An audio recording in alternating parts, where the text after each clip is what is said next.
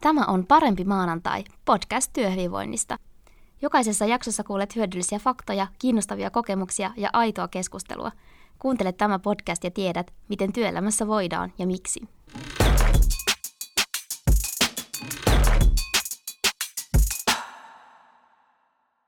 Moikka! Tänään puhutaan sellaisesta aiheesta, että millainen on työelämä tai organisaatio, joka on kestävästi tuottava.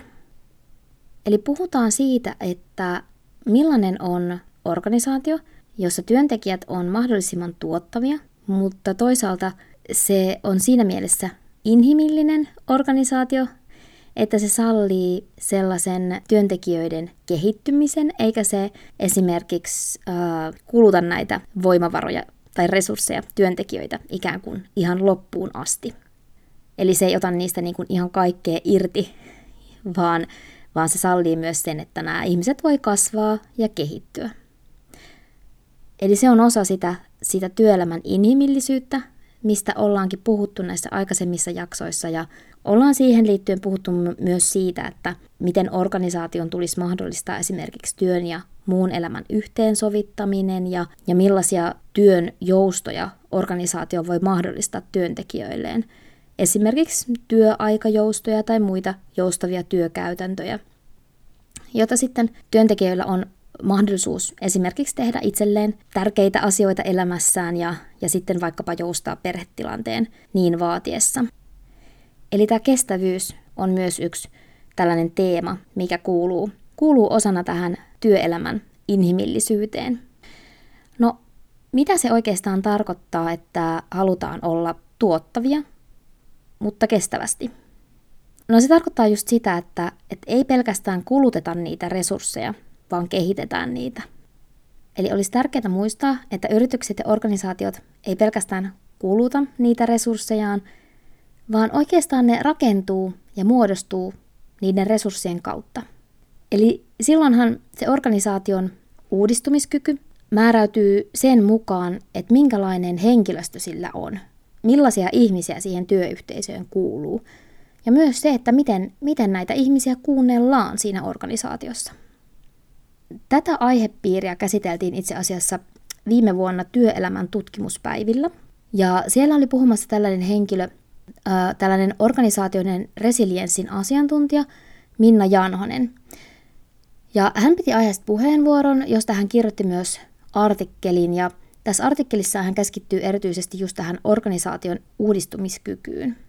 Ja, ja hän puhuu tässä artikkelissaan paljon resilienssistä, jolla viitataan just tähän uudistumiskykyyn, mistä, mistä äsken puhuin, mutta lisäksi sillä tarkoitetaan myös ikään kuin tällaista soveltamista ja ennakointia ja sitä, että muutostilanteen jälkeen organisaatio pystyy palaan ennalleen tai oikeastaan olen lisäksi vielä ehkä aiempaa toimintakykyisempi, eli olemaan paremmassa kunnossa kuin mitä, mikä, mikä oli se lähtötilanne ennen sitä muutostilannetta. Ja tässä artikkelissaan Janhonen kertoo siitä, että, että organisaation kannalta se tarkoittaa ihan ensisijaisesti esimerkiksi sitä, että jos organisaatiossa panostetaan liikaa siihen, mikä tuottaa toimeentuloa tässä hetkessä, eikä keskitytä tulevaan eikä innovoida riittävästi uutta, niin se uudistumiskyky ja muutokseen sopeutuminen tulee olemaan jatkossa tosi paljon vaikeampaa. Eli jos keskitytään vain suorittamiseen tässä hetkessä, niin ei pystytä näkemään sitä, mitä on tulossa tai mihin ollaan menossa, esimerkiksi sillä toimialalla. Ja jos se ennakointi ja suunnittelu on pelkästään siellä johdon käsissä, niin kuin se edelleen tosi monessa organisaatiossa on, niin silloin jää tosi monta tärkeää henkilöstön tekemää havaintoa hyödyntämättä. Eli oikeastaan meidän kaikkienhan on mahdollista havaita niitä tulevaisuuden kehityssuuntia ja ilmiöitä. Eli eihän, ei pelkästään sen johdon, jonka vastuulla tietenkin on viedä sitä organisaatio oikeaan suuntaan. Mutta usein just siinä asiakasrajapinnassa olevat henkilöt on niitä, jotka saa tietoa siitä, että miten asiakkaat käyttäytyy, miten kuluttajat käyttäytyy, millaisiin trendeihin ihmiset tarttuu, mitä, mitä niin kuin ihmiset toivoo, mistä puhutaan. Eli usein tämä tällainen viime hetken tieto ja, ja nämä havainnot, mitä tehdään siitä, siitä muuttuvasta toimintaympäristöstä, niin ne on si- niiden ihmisten tiedossa, jotka on ihan siellä tekemässä sitä työtä niiden, niiden asiakkaiden kanssa. Eli sitten olisikin tosi tärkeää kuunnella heitä. Ja, ja niin kuin olisi, olisi tärkeää osallistaa ihan kaikkia, kuunnella ja osallistaa ja tarkastella kaikkien huomioita siitä, että mihin ollaan menossa. Eikä pelkästään sen johdon näkemystä. Et sekin on tosi tärkeä tietenkin, mutta sitten jos ei kuunnella sitä henkilöstöä, niin sitten menetetään aika paljon. Koska jokainen henkilö siinä organisaatiossa, niin se tuo siihen yhteiseen tietovarantoon tosi tärkeää tietoa siitä yrityksen toiminnan tilanteesta, esimerkiksi suhteessa asiakkaisiin tai muihin sidosryhmiin.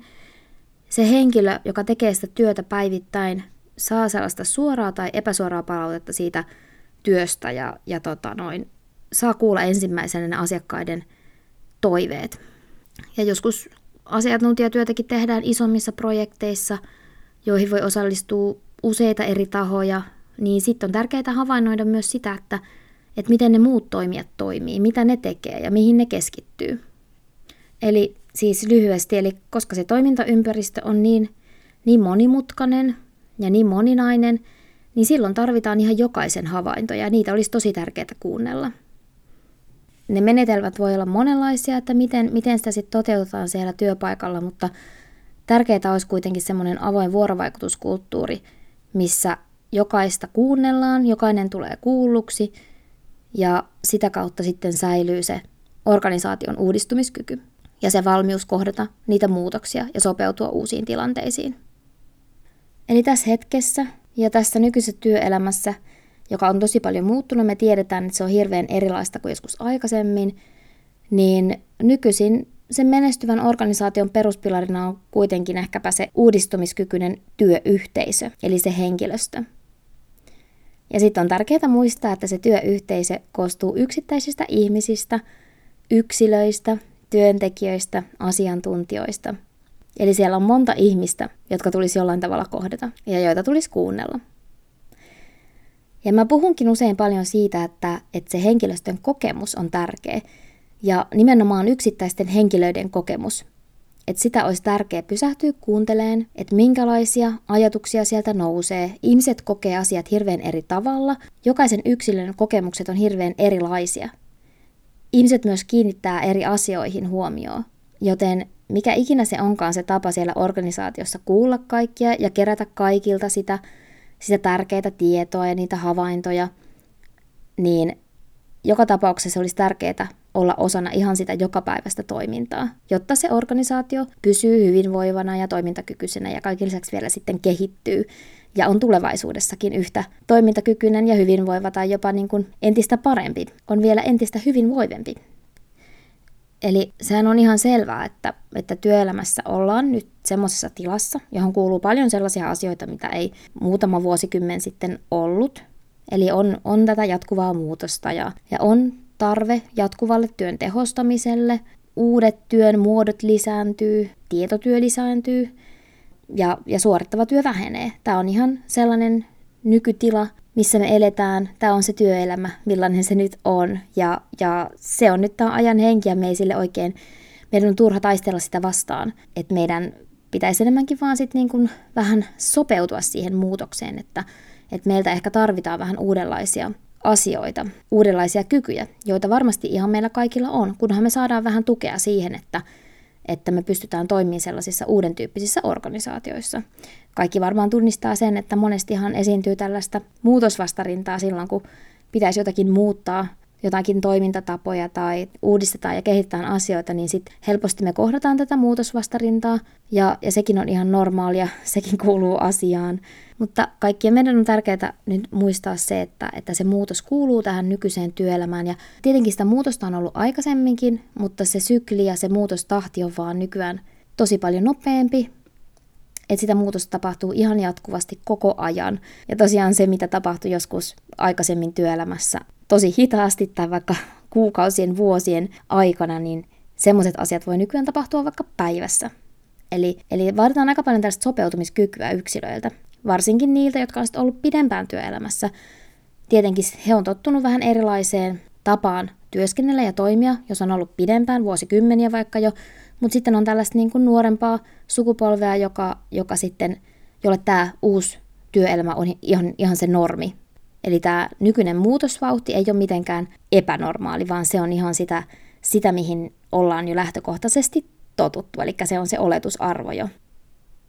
Ja tosiaan sitten niin kun onhan yksilötkin hirveän erilaisia, että ei voi sanoa, että joku sukupolvi on tätä ja joku toinen sukupolvi on tätä toista, vaan jokainenhan on kuitenkin yksilö. Ja se, että minkälainen uudistumiskyky yksilölläkin on, niin sekin vaihtelee hirveän paljon, että toiset on hirveän, hirveän sopeutuvaisia, kun toiset sitten vaatii ehkä vähän enemmän aikaa ja sellaista niin kuin hyväksymistä ja haltuunottoa, että pääsee mukaan siihen uuteen juttuun. Ja sekin on tärkeää tunnistaa, että me ollaan kaikki yksilöitä ja meillä on vähän erilaiset, erilaiset kyvyt, että kaikilla me, kaikki me pystytään sopeutumaan, mutta toisella se käy vähän nopeammin ja toisella se käy vähän hitaammin ja toiset tarvitsee enemmän tukea ja, ja toiset on sitten tosi itsenäisiä, että pystyy, pystyy niin kuin hirveän vauhdikkaasti muuttumaan. Ja, ja se ei tarkoita mitään, että toinen on parempi tai toinen on huonompi, vaan me ollaan erilaisia ja sekin on tärkeää. Se on just se rikkaus, mikä tekee sen, että esimerkiksi että me tarvitaan ihan kaikenlaisia ihmisiä työyhteisöönkin, jotta me saadaan erilaisia näkökulmia ja pystytään sitä kautta sitten kehittymään yhdessä sellaiseksi toimivaksi ja hyvinvoivaksi. Eli se vaikka, että jos, jos joku on, on jotenkin jonkun mielestä hirveän hidastemponen tai, tai niin kuin, äh, hitaasti kehittyvä, niin se ei tee tästä ihmisestä mitenkään huonoa, vaan tällä ihmisellä todennäköisesti on paljon monenlaisia näkökulmia, mitkä on myös arvokkaita. Ja, ja vaikka työyhteisössä on, on tällaisia ihmisiä, jotka on sitten vähän hitaammin lähtee näihin muutostilanteisiin, niin on tärkeää muistaa, että myös niin kuin ne asiakkaat ja kuluttajat ja kaikki, kaikki ihmiset, niin kaikissa meissä on näitä molempia. Ja myös tämä toinen näkökulma on tosi tärkeä. Mutta mut joka tapauksessa tämä kaikki lisää tällaista itsensä johtamistaitojen tarvetta ja, ja sitä, että, että sillä organisaatiolla on kyky tukea yksilöitä myös tässä itsensä johtamisessa ja sitten kyky muovautua ja uudistua sitä kautta. Ja mikä on tärkeää myös muistaa, niin muutokseen kuuluu pieni epäjärjestys aina. Ja totta kai tämä tällainen organisaation uudistumiskyvyn ylläpito, niin kyllähän se vaatii yksilöiltäkin aika paljon sellaista epävarmuuden sietämistä. Ja toisaalta taas siihen vuorovaikutukseen osallistumista – Eli jokaisen organisaation kyllä kannattaa miettiä sitä, että, että miten se huolehtii työntekijöiden hyvinvoinnista, kun se henkilöstö on kuitenkin se kaikista tärkein voimavara, mikä sillä organisaatiolla on.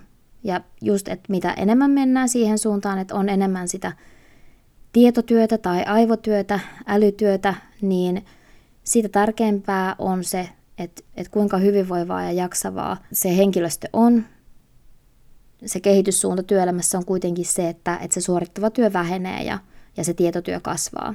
Niin silloin on tosi tärkeää kiinnittää huomioon siihen, että, että miten, miten se henkilöstö voi, miten, ne, miten se kaikista tärkein voimavara, niin mikä sen hyvinvoinnin taso oikein on. Mutta tosiaan samalla kun sen organisaation pitäisi pystyä olemaan mahdollisimman uusiutuva, uudistumiskykyinen, muovautuva – ja pitää huolta sen, sen tota, henkilöstön hyvinvoinnista, niin samalla sit yksilötasolla jokaiselta yksilöltä vaaditaan aika paljon. Eli on tärkeää muistaa tosiaan, että, että, se, että se henkilöstö koostuu kuitenkin niistä yksilöistä, jolla jokaisella on se oma työhyvinvointi ja jokainen tarvii ehkä vähän erityyppistä tukea siinä työssään. Eli organisaatiolla pitäisi olla keinoja siihen, että, että miten se huolehtii siitä työhyvinvoinnista, mutta sen lisäksi, että miten, miten jokainen työntekijä tulee kohdatuksi siellä työpaikalla. Muutamia keinoja, joilla se organisaatio voi lähteä niin kuin helposti tai niin kuin ihan tällaisia ensimmäisiä steppejä, miten organisaatio voi lähteä kehittämään sitä uudistumiskykyään huomioimalla sen, sen organisaation työyhteisön hyvinvoinnin, niiden yksilöiden hyvinvoinnin, on ihan ensinnäkin se, että nostetaan se henkilöstö tärkeimmäksi voimavaraksi. Että sanotaan se ääneen, tuodaan se ihan näkyväksi, että hei, te olette meidän tärkein voimavara ja me halutaan huolehtia teidän työhyvinvoinnista. Tehdään siitä sellainen näkyvä asia siellä työpaikalla, että sitä henkilöstöä arvostetaan ja, ja se ymmärretään, että se on ihan aidosti se tärkein voimavara. Ja toisena, kehitetään avointa vuorovaikutuskulttuuria. Eli luodaan niitä tapoja, joilla kaikki tulee kuulluksi tavalla tai toisella – Eli äsken puhuttiin siitä, että jokaisella työntekijällä on, on tärkeitä näkökulmaa, tärkeitä havaintoja, tärkeää tietoa, ja se organisaation tietovarantohan koostuu siitä, että jokaisella yksilöllä on sitä tietoa eri näkökulmista, niin, niin se on tosi tärkeää saada se kaikki tieto sieltä kuuluviin ihan sen organisaation kehittymiskyvyn kannalta, mutta sitten toisaalta myös se, että, että on tärkeää työhyvinvoinnin kannalta, että jokainen ihminen tulee kuulluksi. Kyllähän se vaikuttaa ihan yksilötasolla sen ihmisen kokemukseen, että kuinka häntä kuunnellaan siellä työpaikalla – ja miten hän pystyy itse vaikuttamaan siihen organisaation kehitykseen, miten hän pystyy kehittymään itse. Eli tällainen siis avoin vuorovaikutus tavalla tai toisella on tärkeää siellä, siellä organisaatiossa. Ja siihen ei ole mitään yhtä tapaa, koska jokainen organisaatio on erilainen. Välttämättä ei olla edes fyysisesti samassa paikassa, voidaan olla ihan hajautuneena ihan eri, eri paikkoihin, fyysisesti niin kuin eri paikkakunnilla tai jopa eri maissa, eri yksiköissä, eli se vaatii sit sitä, että, että mietitään ihan organisaatiotasolla, organisaatiokohtaisesti, että, että mikä se meidän tapamme on kehittää tätä avointa vuorovaikutuskulttuuria, niin, niin se on sellainen asia, millä kyllä edistetään sitten sitä hyvinvointia, mutta myös sitä uudistumiskykyä. Ja sitten sellainen asia kolmantena, että organisoidaan sitä työtä siten, että se mahdollinen kiireen tuntu ja, ja tota, sellainen että ei ehditä tehdä asioita riittävässä ajassa, niin että se saataisiin kuriin. Ja sitten kun tällainen, tällainen hoppu saadaan sieltä pois sieltä työyhteisöstä ja sitä työstä, niistä työpäivistä, niin silloin saadaan tilaa tällaiselle luovuudelle, kehittymiselle, innovoinnille. Eli sitä tarvitaan kuitenkin, niin kuin just tuossa hetki sitten sanoin, niin jos se koko aika menee siihen, että yritetään vaan suoriutua, niin se tappaa sen, että olisi mahdollisuus kehittyä ja keksiä uutta. Ja tietenkin just toi, mitä äsken mainitsin myös tämä avoin vuorovaikutuskulttuuri, niin sehän myös itsessään jo sitten rakentaa sitä luovuutta ja, ja antaa sille mahdollisuuden sille luovuudelle ja sen, että tulee niitä uusia ideoita, kun ihmiset keskustelee toistensa kanssa. Eli tässä oli kolme tällaista aika simppeliä, yksinkertaista asiaa, mutta jokainen, joka pystyy ja jokainen, joka on sellaisessa positiossa, organisaatiossa, esimerkiksi henkilöstötehtävissä tai, tai henkilöstöhallinnon tehtävissä tai, tai muissa tai ehkä johdossa tai muuten, niin voisi vaan miettiä, että onko meillä organisaatiossa tällaisia asioita. Kuinka paljon me puhutaan siitä, että henkilöstö on tärkein voimavara? Tuodaanko me sitä jatkuvasti esiin? Onko se meille kaikille selvää? Ja minkälainen se on sitten se vuorovaikutuskulttuuri? Voisiko se olla avoimempaa? Voisiko sitä olla enemmän, sitä vuorovaikutusta ja keskustelua? Ja sitten vielä kolmantena tosiaan se kiire. Onko mahdollista, onko sitä kiirettä siellä työpaikalla ja pitäisikö sitä vähän saada kuriin sen työn organisoinnilla, jotta sitten tulisi tilaa sille luovuudelle ja kehittymiselle. Ja tähän loppuu vielä ehkä pienenä sellaisena niin kuin lohdutuksen sanana tai sellaisena ö, voima-ajatuksena, että jos se oma tilanne ja työ siellä omalla työpaikalla tuntuu vähän kaoottiselta, ää, jos se tuntuu siltä, ettei sitä oikein saa, saa niinku ruotuun, että, että se, ei ole, niinku, se työtilanne ei ole ikinä oikein täysin niinku selkeä, niin ei huolta, tai sanoisin, että, että suurimmassa, tila, suurimmassa osassa tilanteita niin se varmaan kuuluu asiaan. Ehkä se on helpottavaa kuulla, että, että pieni kaos ja epäjärjestys, niin se kuuluu siihen muutokseen ja kehittymiseen. Joten huolimatta siitä, että voi tuntua sekavalta ja on paljon liikkuvia osia ja on vähän niin kuin vähän epäselvää koko aikaa, pikku kaos päällä, vaikka ei ole mitään suurempaa, niin se suunta voi olla kaikesta huolimatta ihan oikea. Eli tämäkin on sellainen asia, että meidän on ehkä vähän sopeuduttava siihen työelämässä, että tämmöinenkin pieni sekavuus koko aika kuuluu siihen ja, ja on, on vähän niin kuin opittava elämää sen kanssa ja, ja opittava sellaista epävarmuuden sietämistä, että, että tota, hyväksytään se, että, että näin se on ja sitten myös, myöskään ei koko aika kanneta sitä taakkaa mukanamme esimerkiksi vapaa-ajalla, vaan pystytään sitten rentoutumaan ja laittamaan ne ajatukset sivuun ja hyväksytään se, että, Et tällaista se on työelämässä, että on, on vähän sekavaa, mutta, mutta tota, mennään silti oikeaan suuntaan koko aika. Toivottavasti näistä jutuista heräsi sulle uusia ajatuksia tähän uuteen viikkoon.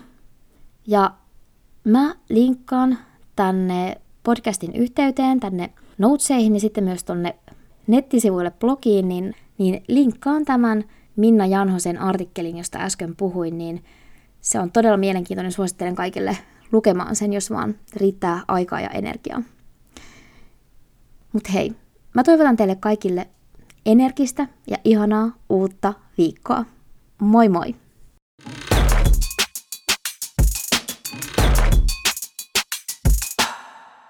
Tämä oli Repoworking Parempi maanantai podcast, jota hostasi Anna Kilponen. Laita meille tulemaan palautetta tai ajatuksia tästä jaksosta, ja uusi jakso taas ensi maanantaina. Pysy kuulolla.